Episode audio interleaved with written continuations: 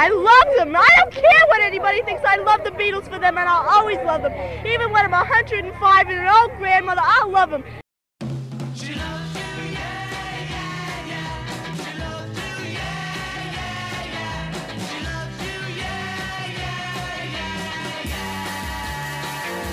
Hello, everybody, and welcome back to the She Loves You podcast, the podcast where we talk about the incredible women in the Beatles' lives.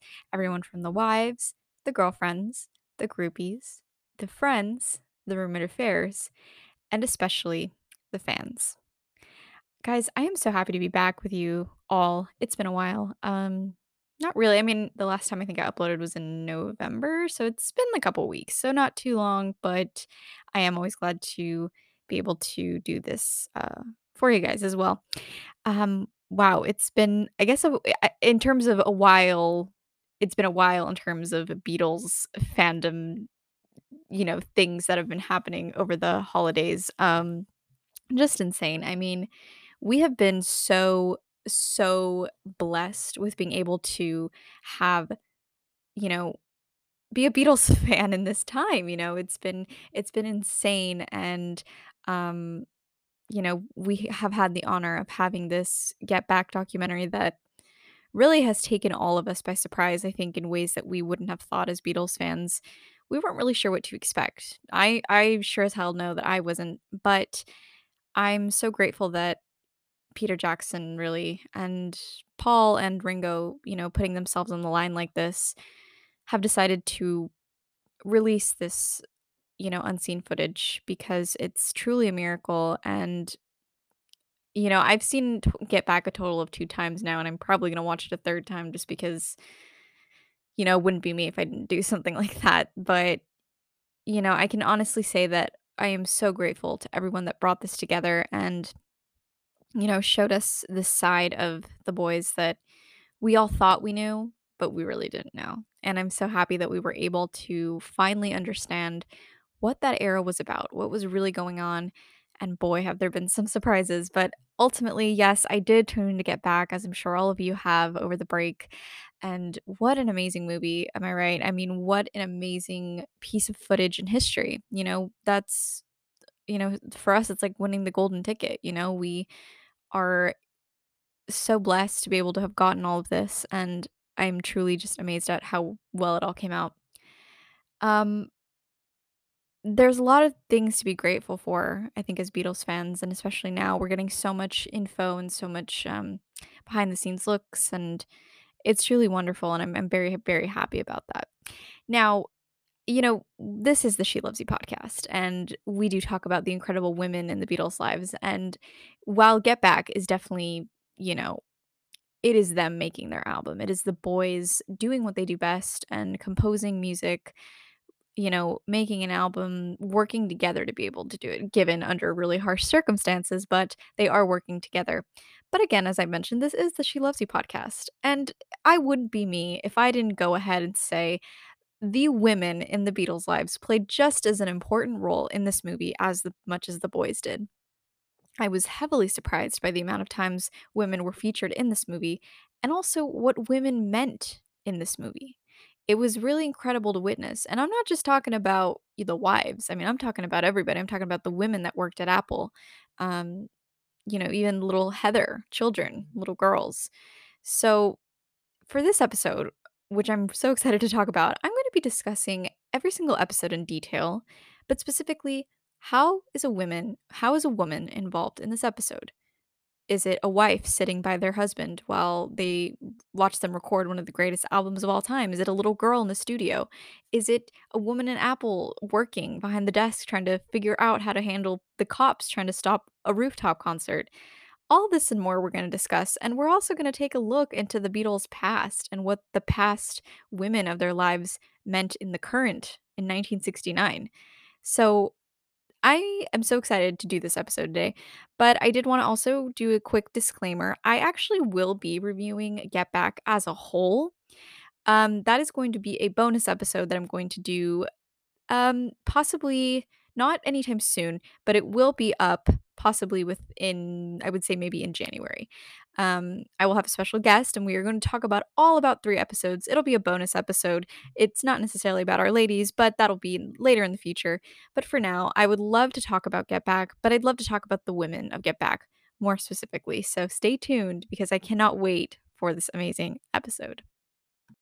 So, you know, of course, I really didn't know what to expect going into Get Back. You know, I think we all thought it's definitely going to be this great big documentary, but we just didn't know, right? And so, episode one starts off, and we are in Twickenham Studios. We immediately sort of are brought into this world, and we see them arrive. Of course, the first women or woman, I keep saying women, but the first woman that we see is Yoko Ono. Now, I think we all sort of figured that Yoko was going to be a big part of this movie, a big part of this project because I mean, let, let's face it, 1969 in January, she and John were joined at the hip. It was uns- they were inseparable. Um it was just that sort of thing that it was, you know, nothing could break them at that point, and I think obviously it was a big change, you know, because they did start dating in 1968, so, you know, those months and of not being, you know, separated really it affected a lot in more ways than not. But we immediately see Yoko, and she's sitting there on the first day of rehearsals right next to John immediately, and it's sort of the first it's sort of the first clue into us seeing that, you know, she's gonna be there every day. She's going to be sitting next to John. She's going to be supporting him through it all. Um, and then, you know, a lot of times people forget that he wanted her there the whole time. Um, whether Yoko wanted to be there herself is another story, and I'm sort of in the I'm sort of in the minority, I guess, of people that truly believes that she didn't actually want to be there, want to be there. Um, It was excuse me. It was probably more she definitely wanted to be there for John more than anything, but I don't think she wanted to really be there. I mean, because what was she gonna do, you know? So we see her there and you know, she's knitting, which is probably like the most sort of like interesting way of looking at it because I think we all have this conception that Yoko was overbearing and overpowering and the truth is is that couldn't be further from the truth. She was very quiet relatively and really kept to herself. And throughout watching this it's you know it's come to the big conclusion and i think a lot of people have been really remarking about this on social media and beatle fans that i've spoken to you know we just know that Yoko was probably just a victim of complete sexism and complete racism because we see how how I mean, really she was just there and she wasn't doing anything, you know? And it's incredible just to see how this narrative of her being this horrible human that broke up this legendary band came into light, but the truth is not not that wasn't true, you know? She was just there and was trying to kind of keep to herself and really mind her own business and um you know, I think that's sort of the most interesting thing about all this is we know now that she was just there. Um and it was it was it was really interesting to see that sort of opening and seeing her at the beginning overall. Then we eventually see Paul walk in, which was great because, you know, we we finally are getting each one of the boys around. And it's the first time we actually get to see Linda McCartney, but then Linda Eastman because they were not married yet. They would have married in a few months by that point. Um we and something really interesting is, you know, we I've seen, you know, I think Linda's beautiful. She's always been a beautiful woman to me, but um being able to see her on camera was amazing. She is so beautiful and, like, in such a natural way, and I was, like, really amazed at how just freaking gorgeous she was. Um, and her I'm so sorry, guys, I'm, like, choking today. But anyway, her and Paul walking in hand hand in hand was just so sweet, and, um, I think I think Linda did also feel a little bit awkward in that situation because you know, she's coming into this sort of family, you know, this Beatles family that it, must be daunting for any person, especially, you know, Paul's girlfriend. Um, but you know, she she was there and was willing to be with him because he, he wanted her there too. And and I think I think it was sort of the the trend that now that John had really um you know brought Yoko into the studio when before it was no wives, no family allowed. Now it was, you know, sort of things were changing and I think Paul Paul knew that as well as all of them did. So he took advantage of that and you know, he he wanted Linda there with him and Linda came right with him. So, you know, it's it's interesting to see that sort of change as to, you know, if you're gonna bring your girlfriend, I'm gonna bring mine, you know, type thing. Um, which I guess could really go into the pettiness of all that was going on then, but you know, that's something else I would talk about in the actual Get Back episode because that's a lot to unpack. But yes, um, we eventually see Paul actually uh, speak to Michael Lindsay Hogg or Hoog. I can never say his last name, so I'm only going to say Michael for reference. But we see um, Paul introduce Linda to Michael, and um, it's very very funny because um, Paul mentions something to the effect of, you know, Linda's a cameraman too, and uh, he just looks amazed because she's a very pretty girl, and um, you know, he's like, "You're the prettiest cameraman I've ever seen," and you know, it's really funny. Um, and I just I found that really really hilarious overall. Uh, and you know, just being amazed with Linda's beauty. I mean, I think as we all are, truly. Uh, you know, and I I was noticing as you know the the we see them starting to work. We see Linda sitting there.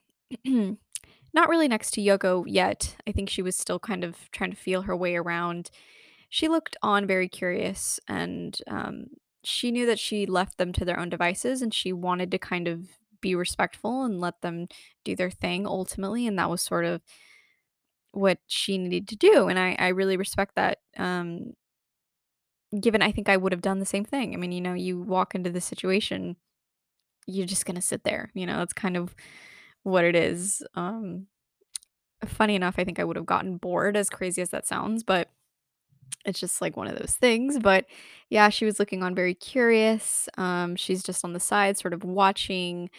Uh, and, you know, she eventually gets talking to Michael because, you know, what else are you going to do? And um, Michael remarks that he really, really likes Ringo and that Ringo's kind of the sweetheart. And Linda wholeheartedly agreed. And I loved this little interaction. She said that she felt the most comfortable around, around Ringo which I think says a lot about uh, the kind of person that Ringo, you know, he really, really was. It was uh, it was really nice to see that sort of interaction and know that Ringo was probably less intimidating than John and George, which is interesting now when you think about it. Um, how Linda probably felt the most comfortable with Ringo, and um, yeah, it's just very fascinating to me that little sort of confession of Linda's. Um, which I can I can honestly see at that time John was someone that was not as approachable and George I think was going through a lot as we all have seen in the film. So, you know, of course I I, I wholeheartedly agree with Linda. I think Ringo was probably the more of the, you know, let's hang out, let's have fun type person at that point. But I loved I loved that little uh interaction. And the great thing also is is we immediately see Linda taking photographs, um, which I think I think Peter Jackson I mean, also, you know, props to the editors of this movie. Uh, they were able to take, you know, fragments of her sort of photographing the boys and photographing people in the room, but do it in a very like interesting sort of theatrical way where we see her, you know, take her pictures and then we see the results, the actual pictures that came out of it. And it's it's really amazing to see the results just how beautiful linda's pictures were and you know she captured them i don't think like anybody else did and just the sort of relaxed state that they could be behind linda's camera lens which i loved and we we were seeing her in her element and i absolutely adored that. And they were very aware of it but you know nobody was bothered or anything. I mean obviously someone sticking a camera in your face can always be like, "Oh," you know, but, um, they were very much okay with her there and okay with her taking pictures. which I thought was uh, just just really interesting. And you know, as I said, the results are perfect, and yeah, I just I love it. I love it. and also just during the you know as the events flow on, we see the boys you know really play and whatnot, and we really see Linda sort of jamming out on the side, as I think we all would be. But the the great thing was is we even saw Yoko dancing, which um is great because I, I you know she's she she's not a really expressive person a lot of the time, so it was great to be able to see her sort of be happy and and dance to the music and you know see that sort of childlike spirit of hers coming out and i really really loved that about her in that moment. And you know just the fact that the two girls were just jamming out and you know uh having fun you know because i think ultimately there was tensions but there was a lot of fun as well. Eventually we do see paul kind of interact with linda more because uh, he obviously didn't want to leave her alone for too long. So they share they share these great moments in this movie particularly when they hug or just even hold hands um cuddle with each other.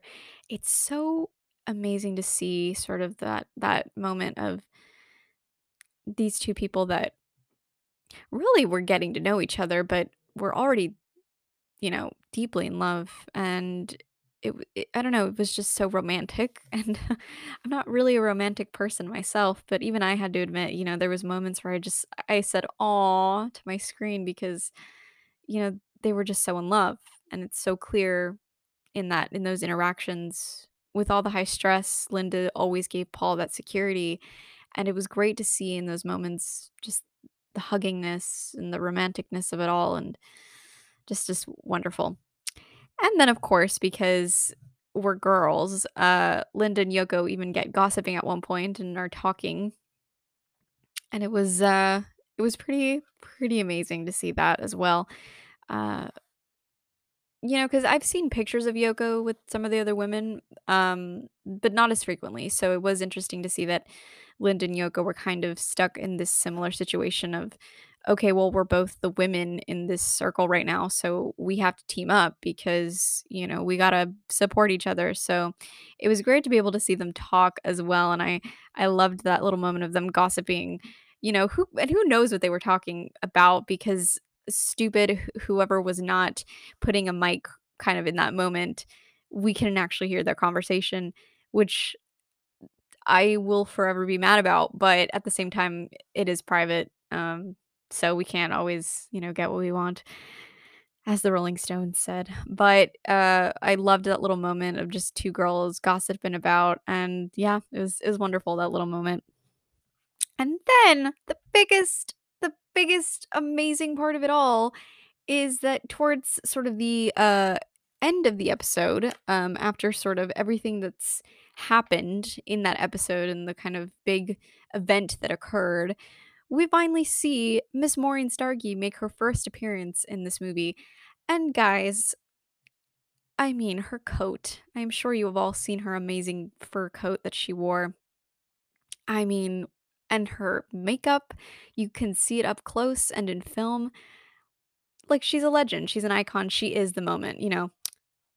Just an incredibly beautiful woman that made such a presence, and especially to my stepdad, I have to say, because I did watch this with my stepfather, and he was amazed by her beauty. He said, "Wow, she's gorgeous." And I was like, "Well, yeah, of course she is." Uh, and he he oh god, and I hate saying this, but he could not believe that Ringo managed to score Maureen, you know? He said, "What a lucky guy."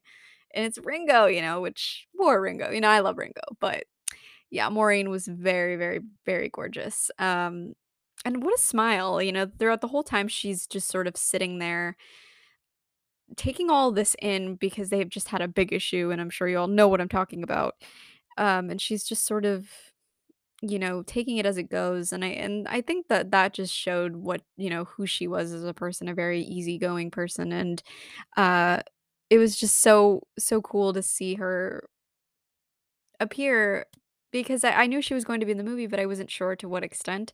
And just having her out in the first episode was my favorite thing ever. And in that outfit, I mean, come on, guys. Uh just beautiful, beautiful. And she's drinking a glass of wine, which made it even better. You know, she's just she's just there to have a good time, you know. I love her for that. So it was great to see Maureen. Uh, and we get this funny interaction, I think, with with Paul, I believe it was, and and he sort of uh John and Yoko, I think, were getting ready to go, and Paul sort of jokingly was just like, "All right, you two lovebirds, get out of here," you know. Uh, and as they left, it was um, it was it was interesting because you know Paul was half-heartedly joking, but at the same time, I, I do think it's I, I don't know. I, I don't think he meant it, but at the same time, it is interesting how he you know phrased that um sort of joke in a lot of ways. But yeah, just a little Paul joke. Um, and finally, towards the end of episode one, we're getting the group of people that are all involved in this, as well as the boys and everything, talking about possible uh, locations that they could play live. And many ideas are thrown around. And I think Michael even suggests the cavern at one point. And the greatest thing of this interaction was Maureen. You know, sort of jumping, not jumping, but, you know, she kind of leapt up a little bit from her seat and she said, "Yes, yes, the cavern, the cavern." So I thought that was funny because she actually was a cavern fan, and eh, you all know the story. She was the original sort of fangirl, so it was really funny to be able to see that in the movie and her get so excited over it. And I just loved that little moment, how she was still such a Beatles fan deep in her heart. And yeah, episode 1 was great because we got to see sort of these 3 women and their glimpses and yeah, it was it was really, really amazing. So now we move on to episode 2, and this is sort of the the how do I call it? It's it's the oh god, let's see what happens next episode. So we know that um George has inevitably left the band at that point, and the meeting to bring him back has not gone as well as they would have hoped. The only two Beatles that showed up around this time are Paul and Ringo. And Paul and Linda, of course, show up. Everybody sort of sits in this big uh, circle, uh, talking about what this all means and the fact that John isn't there as well, the fact that George is gone. It's all sort of a big, big thing. Linda, uh, as I mentioned, you know, sort of gossip was gossiping with Yoko the previous episode. So she kind of gives us a little insight into what their conversation must have been like, you know. Um, and she she makes a comment that I thought was interesting is she thought that uh, what Yoko said was not particularly what she actually thinks John meant, or rather, she feels as though Yoko was speaking for John. And she felt that John didn't really believe a lot of the things that um, Yoko said that he believed in, which I, I actually really found interesting because, again, we don't know the context of what Yoko was saying. So, again, I can't really make a comment on that, but it is interesting to see that maybe there was more to the situation that we knew. And, uh, you know, it, it's interesting to see that maybe there is more to the story when it comes to what John was really feeling at the time. Uh, given we don't know what Yoko said, so I can't comment too much on this, but I think it does bring to light a little bit of the the sort of way the relationship went, the idea that, you know, Yoko maybe spoke a lot for John, which I guess at that point was sort of what was going on. Um, John was more about her letting take the reins a lot of the time, which given there should be no reins on a relationship. So I would hope you all speak your own minds and all that. But I think at this time it was a very vulnerable moment for them both. So maybe Yoko speaking on his behalf was sort of the way to go. But it is interesting that Linda sort of maybe felt that that wasn't what John was actually thinking a lot of the time. Um, but you know, the next great, I guess, interesting interaction is the fact that Paul you know, it really comes to their defense in a lot of ways in this sort of big conversation. He says that uh, they're not as bad as we like to think. You know, it's it's you know they love each other, and that's all that is going on here. It's not some big conspiracy. Uh, and and I think it's fascinating that Paul sort of commented on that because everyone at that moment was sort of talking and and saying, "Oh, it's not really what John thinks." But at the end of the day, I think Paul, you know, was like, "Look, everybody, at the end of the day, he loves her, that she loves him. You can't really do much about that situation, and we have to move on because ultimately John is going to do whatever John wants to do." And um, I think that was sort of a great way to put it in perspective because while we may not necessarily agree with a lot of the things that were going on, there was love there, and that's sort of the end of the road and end of the discussion, really. I think Paul brought it to that. And he makes probably the best statement, I think, in one in the whole movie is, you know, he makes the joke, imagine in 50 years what they're gonna say, how Yoko broke up the Beatles because she sat on an amp. And, you know, Paul really did, you know, predict the future. It became crazy, and Yoko, till now, is still blamed up for the breakup. So I think it was really philosophical of Paul in that moment, in that kind of crazy moment, to sort of declare the future and predict what it would be in a lot of ways. So I thought that was really interesting. And you know, I think that's sort of the thing about Paul is he was always looking towards the future in a way, and I think he saw it probably clearer than anybody in a lot of ways.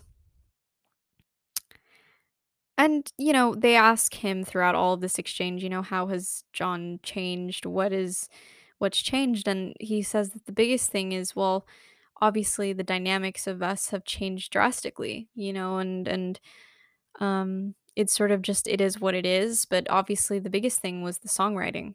They used to write a lot more, but ever since maybe things have changed and John maybe fell in love, things have changed. Um, he's not saying it was specifically Yoko's fault, but things have just changed.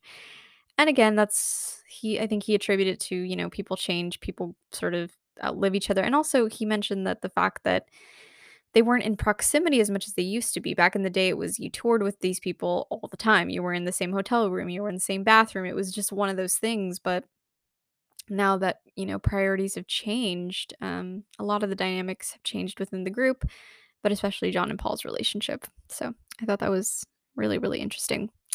And then this, the discussion sort of begins to be about, you know, as as Paul leaves to actually speak to John, the discussion is now between sort of Michael and Linda and a lot of other sort of the engineers and roadies at that point. They are wanting to see the Beatles play live. They are wanting them to get back to this place, get back, but um, get back to this place where they used to be. And Linda sort of fangirls at that moment because you know she was a Beatles fan as well. So um, just like Maureen, she she fangirls and she says that you know we want to see them live. We we want to see them be what they were. We want to see that you know as fans and and she she's like you know she says some, she says something like uh I I'm talking as a fan you know because I'm a big fan and you know it's it's sort of a great um little bit of Linda having a little fangirl moment which I I really appreciated and then something just occurred that really just ugh, made me really mad. And I'm not sure if any of you caught it, but I suppose this is something that I wanted to talk about a lot. And, and I, I probably will do an episode on this, but the idea of sexism in this circle, there's a lot of it. And we, we know this. Um, because, you know, when you're the only girl in a room full of men, there's going to be a lot of mansplaining going on. There's going to be a lot of sort of this idea that the men think that they know better. And poor Linda, you know, she's there giving her opinion. And of course, Michael has to give his sort of opinion as to the all knowing man.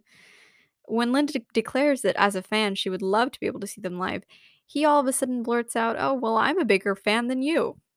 And Linda kind of plays it off and it's like, Oh, we should fight about it then. And it's sort of a funny thing at the moment, but It's just the weird it was the weirdest, the most, like, ugh, you know, cringe-worthy moment of of the of the movie. Well, I mean, there was a lot, but I could go into that, but it was a very hard sort of moment to take in just because it's, um, you know, it was 1969, you know, it's it was a lot of work was still to be done in terms of women's rights, and it just it you know, and it may seem small, but those little microaggressions can eat at you, and I think Linda obviously knew how to play it off, and, uh, you know, people might say, "Oh, well, it didn't seem like it bothered her," but deep down that stuff bothers you, and it was incredible that Michael just decided to think he knew better.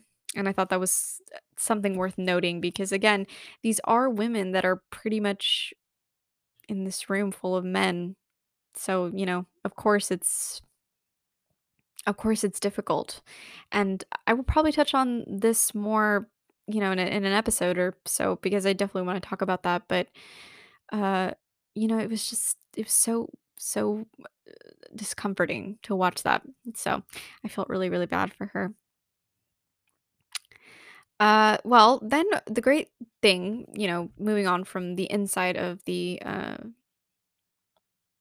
from inside of Twickenham, we have moved on to going to uh Savile Row, right?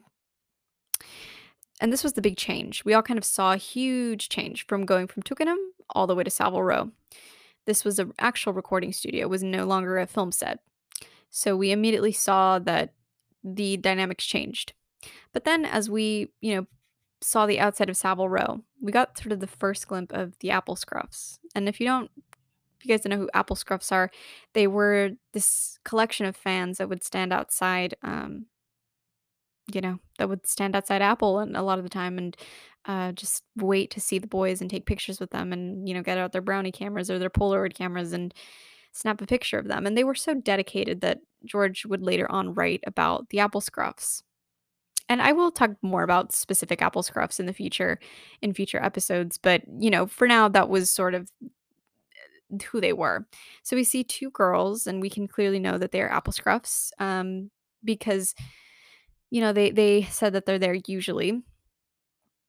Uh, and it's interesting to see how dedicated they were in a lot of ways. Uh, the girls actually see Yoko go in with John, and it's interesting to kind of see their faces as to, you know, what they were thinking at that point.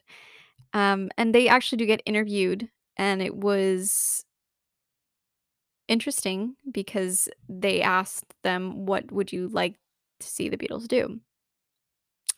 And they declared, you know, we want to see them do a live show. And I think that was sort of what everybody was wanting at that point a live show from them. Uh, and, you know, these girls probably grew up with them and probably did go to a Beatles concert. So it's interesting to see that they just desperately wanted it to be what it was. And I, you know, it's, I think the whole Get Back title is just so appropriate for this movie because I think that's sort of the recurring theme is get back, right? Get back to where, you know, you once were. Um, and then we get just sort of a really petty question from the interviewer. You know, what do you think of Yoko? And the girls are, are hesitant because I, I definitely think that they have thought certain feelings. Um, but they just both said honestly, it's his choice. Um, we don't really have a say in it. And if he's happy, he's happy. And that was a great answer because it's not about anybody else. um, then we get into the actual uh, you know, uh, women of Apple. So we see the women working at Apple. There's a hidden camera because for some reason the camera wasn't allowed at that point. So is, there's a hidden camera, and we see the women working there. We see the sick, the um, you know, secretaries. We see the um, receptionists. We see uh, just these girls working, bringing in tea for the boys. You know, doing sort of these odd jobs around the office and it was really, really interesting to see their outfits because it's very 69 and I loved them and you know the mini skirts and the tights and it was just great. Absolutely loved it. And what a cool job, right? Like I, I feel like I totally would have done something like that. It's just like an awesome, awesome job.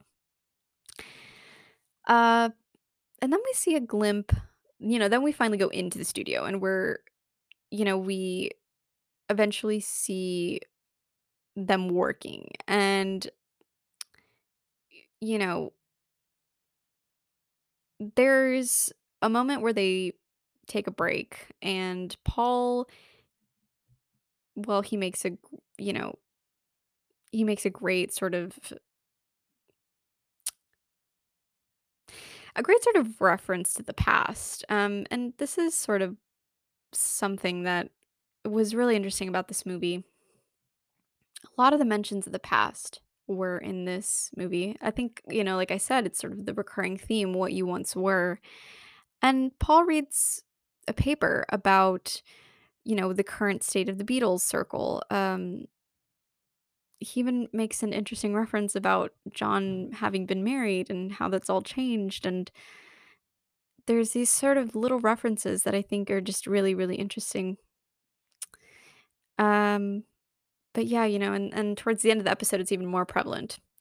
Then overall, we just sort of see Yoko reading as time goes on. But the, the interesting thing is that she was reading a Beatles um, score book, which I like took notice of. I had to like pause my my TV for a few seconds, but she was reading a a, a Beatles score book, which I thought was so interesting because um, she she I don't you know you all know she played piano and she really grew up reading music. So scores for her were just a, you know, and just super, you know, she would read them all the time. So it was so cool that she was sort of studying Beatles music. I thought that was really, really interesting.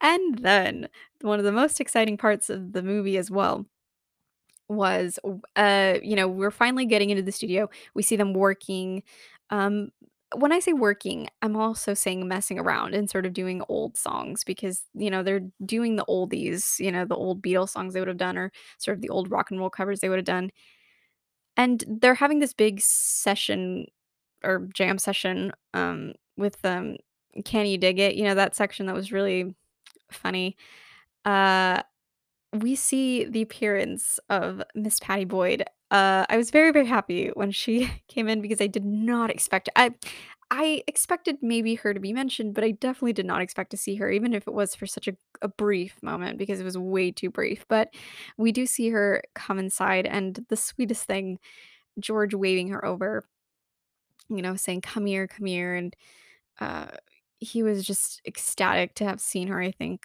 Um, and it was It was just wonderful, eh, because, you know, as as she approaches, she kisses George, and they're sort of in wraps with each other, and it was it was such a beautiful moment to be able to see them, uh, be so happy like that. Because I you know, it's it's very sweet. I I really enjoyed being able to see all the Beatle couples in this movie be able to sort of interact in this way, and it was so sweet, so sweet. And Miss Pattie Boyd, can we talk about that outfit she was wearing? That beautiful coat and that bag and her hair. I I mean, she's a gorgeous woman, obviously, but, you know, again, just like Maureen, she's an icon. She's a legend. She is the moment. Uh, it was great to see her. Again, I am a little ashamed we didn't get to see more of her because you know, I I I, I would have liked to. And here's the thing, conspiracy theory. Peter Jackson, if you're listening, I don't think you are because you're Peter Jackson and you would not be listening to my podcast. But there was what do you call it over like millions and millions of hours of footage there was more footage of patty. You did just not include it. I don't know why you didn't but i'm pretty sure there was more footage of patty and i wish there was more. I just wish we got to see it because uh, guys like i said there is there was more. You, peter jackson cannot tell me that there was not more images of patty. Oh, man, and that's sort of the thing I'm gonna, like, oh, be mad about for the rest of my life. Maybe they'll release, like, a bonus features type thing. Um, I'm, like, wishful thinking, but, I mean, maybe, because it'd be really great to see her actually speak. Sh you know, it'd be, like, so great, but, yeah, she does make an appearance, and it was great, and I would have loved to have seen her more, though, but alas, those things happen. Then towards sort of the middle end of the episode is the really interesting part of this episode, I believe, and I think one of the most telling parts of this episode in particular, um, and also in relation to the past. Uh, during the session, Paul, keep in mind, Yoko nor nor Linda are in the room, so which is important to keep in mind. But Paul makes the sort of announcement that he has received the film of the India uh, India sort of home movies that he took on his camera. Because Paul, you know, he was the camera guy. He was always making films and stuff, along with Ringo. Um, but you know, he was really happy, and he was telling George and John and Ringo, you know, I finally got my film back. And of course, which I was heavily surprised about because I did not expect and these two ladies to be mentioned at all.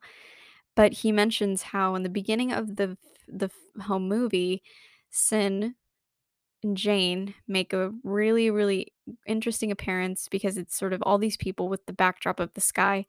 And Paul begins by saying it starts with Cyn, Pattie, and Jane. Now, if I tell you the heart attack I basically had and was pretty much like screaming and almost crying because I really did not expect to hear these ladies' names in this movie.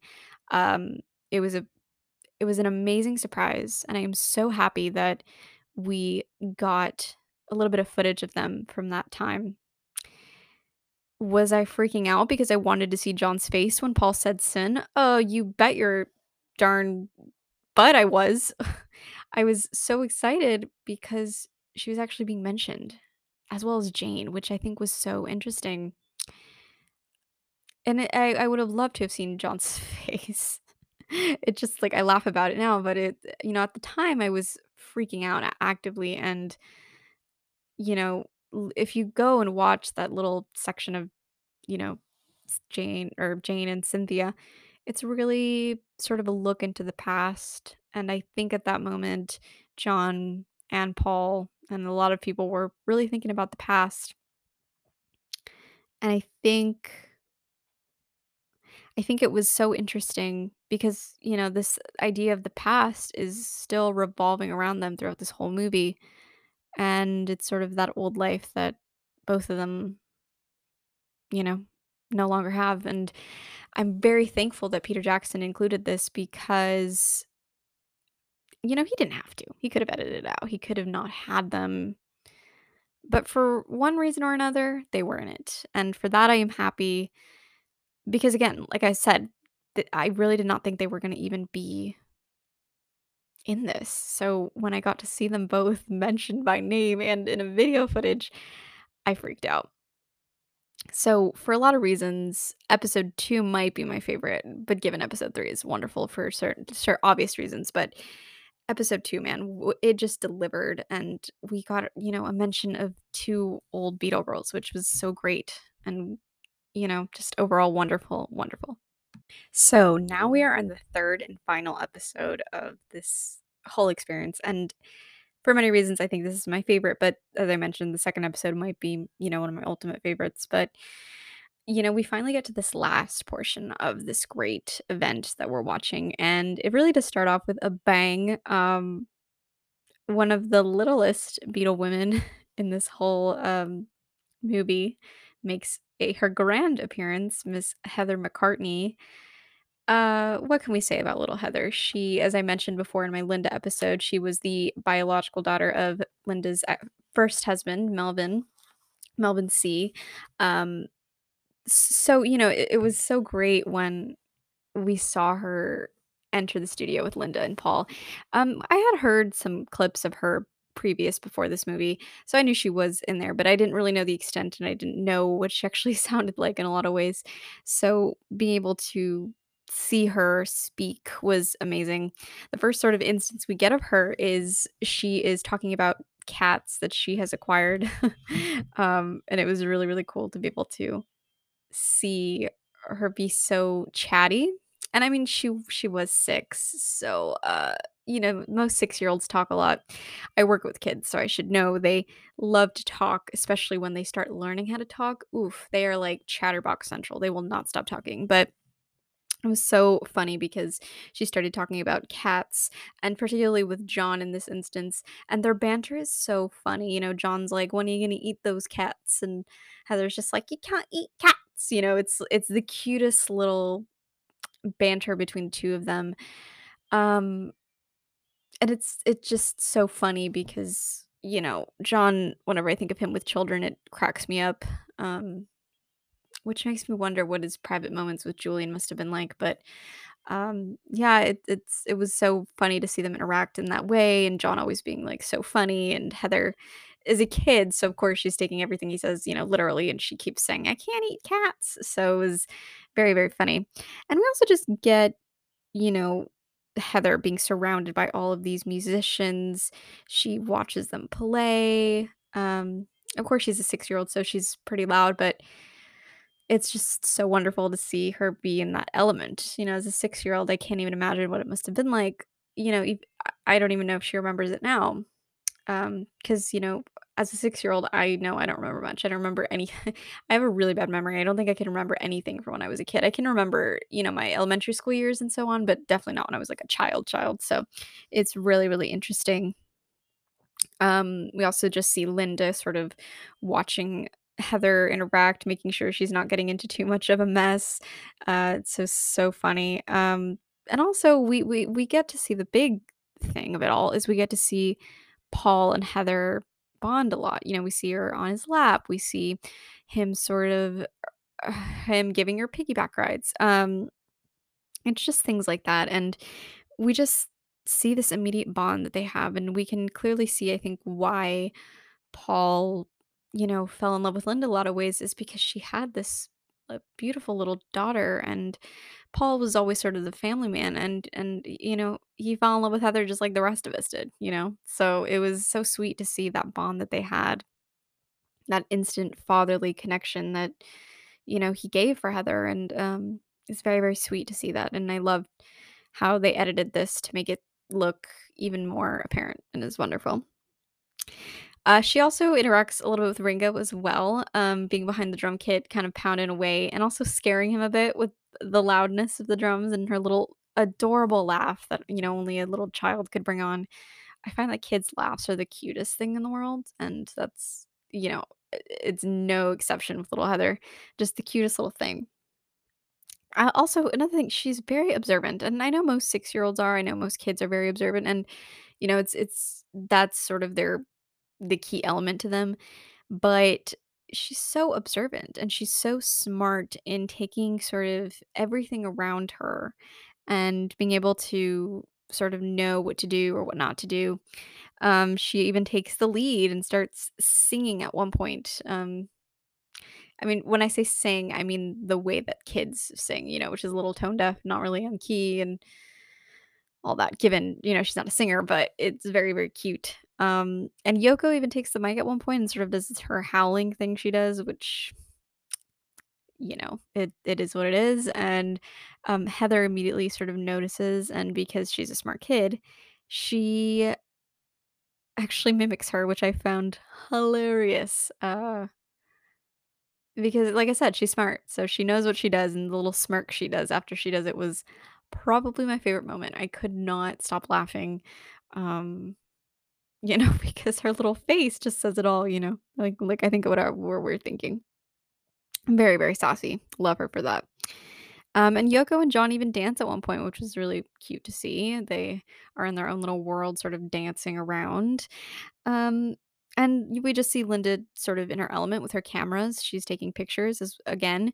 And, you know, she she, uh she's so in her element at that point with like her cameras. We see her with her camera bag and her two cameras, and it's just cool to see how you know how much she loved photography, and it was pretty amazing to see that. And a little segment also towards the end of the sort of song they were doing is when Mal actually starts dancing with little Heather, and it was very sweet because I think he was doing the twist. Um, and just so sweet how all these men would like melt at the sight of Heather and just you know be super cute around her, and it was very very cute. Sort of a big thing that happens, mm, kind of within the jam session is we see Yoko kiss John. And it's a very sort of passionate, in a way, kiss. Not very passionate, but it was very intense. And John announces to everyone that Yoko's divorce had finally gone through. And when I say Yoko's divorce, I'm talking about her first or her second husband, Tony, um, Tony Cox. He I'm assuming at this point the divorce finally went through and um, John kind of goes free at last. You know, we're free, but um, yeah, which was sort of a interesting way to go about someone's marriage. Um, it was a little disheartening. I'm not gonna lie. It was kind of a weird sort of section given. I understand, but it was kind of hard to swallow when it's like, bro, you're really okay with, you know, having ended a marriage in a lot of ways. But I digress. We're all human. We make mistakes. But it was sort of a really weird way of saying Yoko's divorce went through. But it's John. What do what would I expect? Anything less. So they were pretty happy about that, I guess. Um, and finally, and you know, finally, the this part of the episode is interesting because you know I keep mentioning I keep mentioning the idea of the past, right? And how the past can follow us in a way. And particularly in this movie, it's such a theme, a recurring theme, as I said. Um, we see in the paper, uh, um, it's about an exhibition that Yoko and John were doing, and we see how Cynthia actually does get mentioned again. You know, talking about John's old marriage and how the press would talk about that, and you know, John saying that he's you know happy with Yoko in the moment, and we actually do get to see a picture of Cynthia, an old picture, which is interesting. Um, I think this is what maybe the third, fourth time she's mentioned in this whole thing, and and and this is the thing I keep saying, you guys. Peter Jackson did not do this on purpose. Things do not just have, or he did not just have this in here for no reason, is what I'm trying to say. Things don't just happen. It was a, for a reason. Peter Jackson is clearly calling back to Cynthia in the past with these mentions, given she doesn't ever show up except for the little home movie, but you know, it's it's very apparent what Peter Jackson is trying to say about the past and how you can look back at the things that you did or what happened. So I just think it's very it was very interesting these sort of moments where she was sort of semi mentioned and you know, just a very interesting moment. And finally, we get to the big main event of this episode, the rooftop concert. Now, I don't know about you guys, but I was crying by the end of it all. Just because it was just so wonderful to see. But we got to see it in three camera sort of point of view, which is really, really cool. And I really, really loved the way that they edited it because we got to see the street view, we got to see the building across the street from the actual building, and the actual concert itself. So we got sort of this multi-layered view of the rooftop.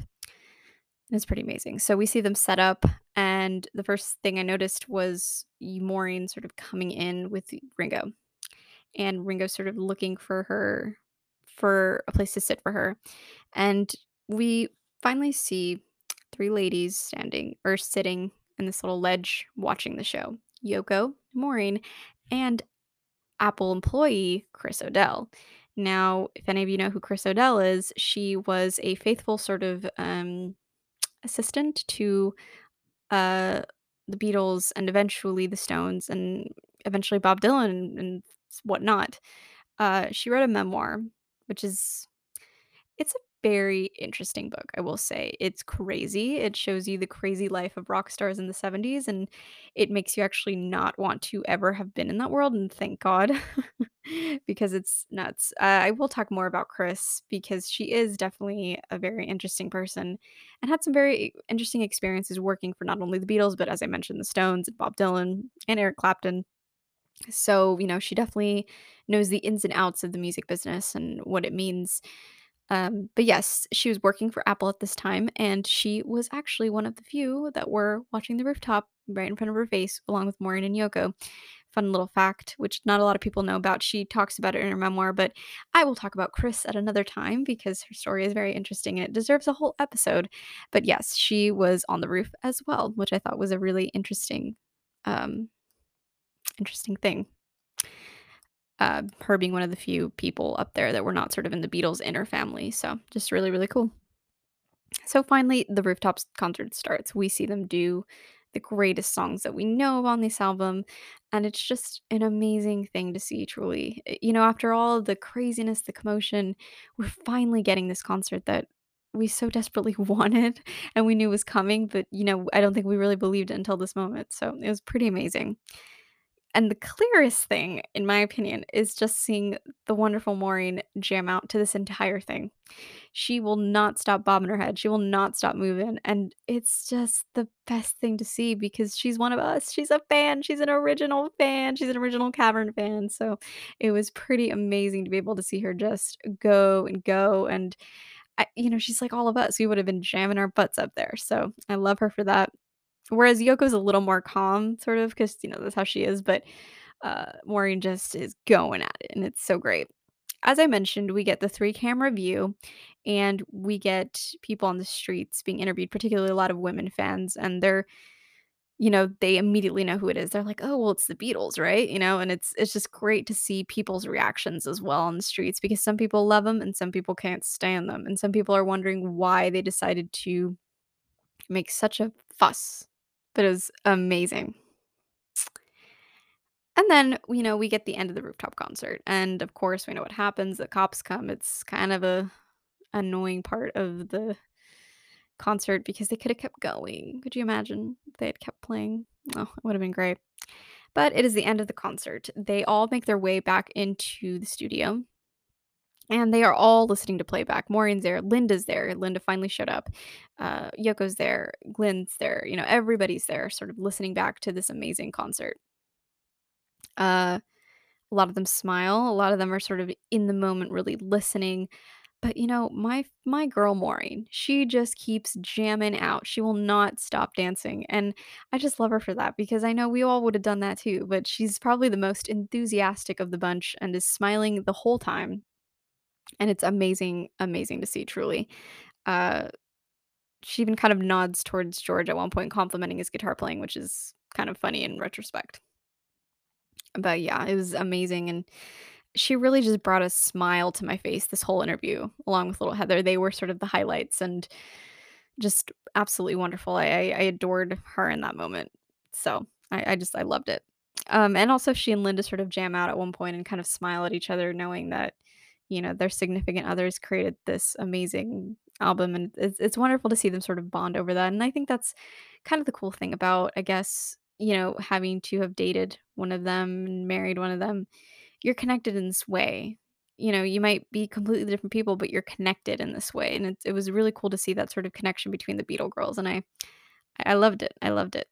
And of course, Paul and Linda are sitting, you know, very close. Uh, she's on her on his lap, and you know, we just see the love that they have for each other, and it's just wonderful to see. And you know, we even get a little bit of Yoko and John sort of love. We we see Yoko smiling at John, you know, I think he was asking for her, you know, if she if she liked the songs and she'll nod and smile. And it was just it was just wonderful to see them all kind of in this moment listening to what they did and I think really happy with the results. Um, because it made a, a world of difference, I think, being able to play live. So it was pretty, pretty amazing. And finally, at the end of this whole thing, it's so funny because Ringo at one point jokingly holds Linda's hand, and um, it was a very funny interaction. which I loved, and it was sort of a great way to end this episode. And it was yeah, it was just great and you know, these women definitely had such an impact and gave them a lot of support because I think they were driving themselves crazy. So I think it was great to see them really in this element. All in all, you know, this experience was so amazing to see and we are just so lucky as Beatle fans to have been able to get this. And I think you know, overall, it was amazing to see the impression that the women made in this movie because, you know, it, it definitely is about the boys, you know. Of course, it's their movie.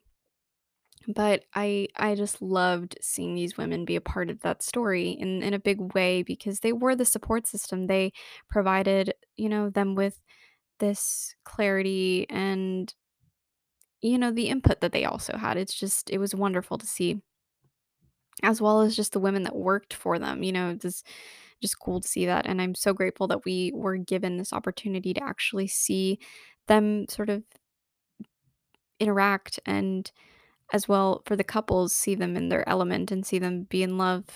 It's very, very sweet. And I'm so thankful that we got any of this footage because it's a rarity. It's a true rarity.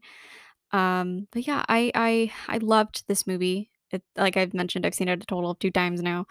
Um, and, you know, the takeaways that I really, really have from it are the fact that Yoko really deserves so much more credit than I think people really gave her and still give her.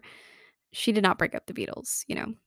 No one broke up the Beatles. The Beatles broke up because they broke up it's really disheartening to see that for years this lie really followed her around and the fact that she was not anything like they made her out to be. I think it was like as I mentioned pure sexism, pure racism, pure whatever you want to call it. It happened and um you know, I think it's just one of those things that thank God because of this movie, we are finally seeing that. And the world, I think, is going to have a very different view, you know, view of Yoko in the following years because we know now that that's not the case, you know. Um, and it's it's just interesting that this is sort of bringing up this big sort of reality you know it's it's this it's this big thing that was lingering and you know as paul predicted it's going to be hilarious when in 50 years they say that the beatles broke up because yoko sat on an amp which isn't true you know so the biggest takeaway is that she was blamed for nothing the women are amazing they give them support they would have gone crazy without their support. And I'm so thankful that ladies were just as involved in this really big movie as, uh, you know, just as much as the boys were.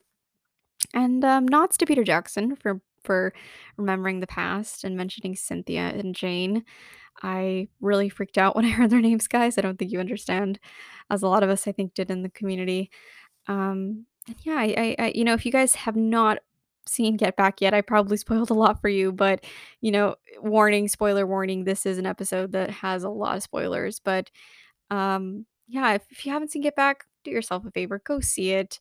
Watch the Beatles, but also these incredible women and see the impact that they've had on these men and, you know, just devour over like eight hours of Beatle footage, which is always fun to do, in my opinion. So, you know, just go watch it and have a good time because it really is an amazing thing to see. And, you know, remember why we love them so much and remember the impact that these incredible women have had. And yeah, so I'm really, it was really, really exciting to watch this and see the impact, really. But anyway, guys, this has been such a lovely episode. Um, and as I've mentioned, I will be doing a full review of Get Back sometime possibly in January. I'm not really completely sure yet, but it will be soon. I need to sort of rewatch it a four, uh, what is it now, a third time to really remember as much as I do with the ladies. um, but yeah, I will be doing that in the future. But I'm very excited because my next Beatle Lady episode will be coming out soon. And the great lady that I'm going to be speaking about is none other than Miss Olivia Harrison. So, very, very exciting. Look out for that. It will be up uh, soon. I uh, don't know specifically when, but soon. I won't hold you off too long.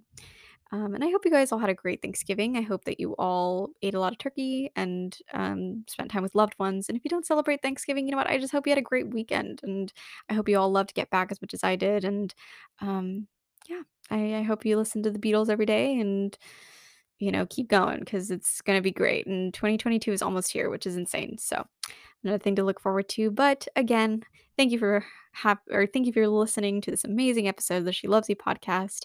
I will see you guys next time. Bye bye.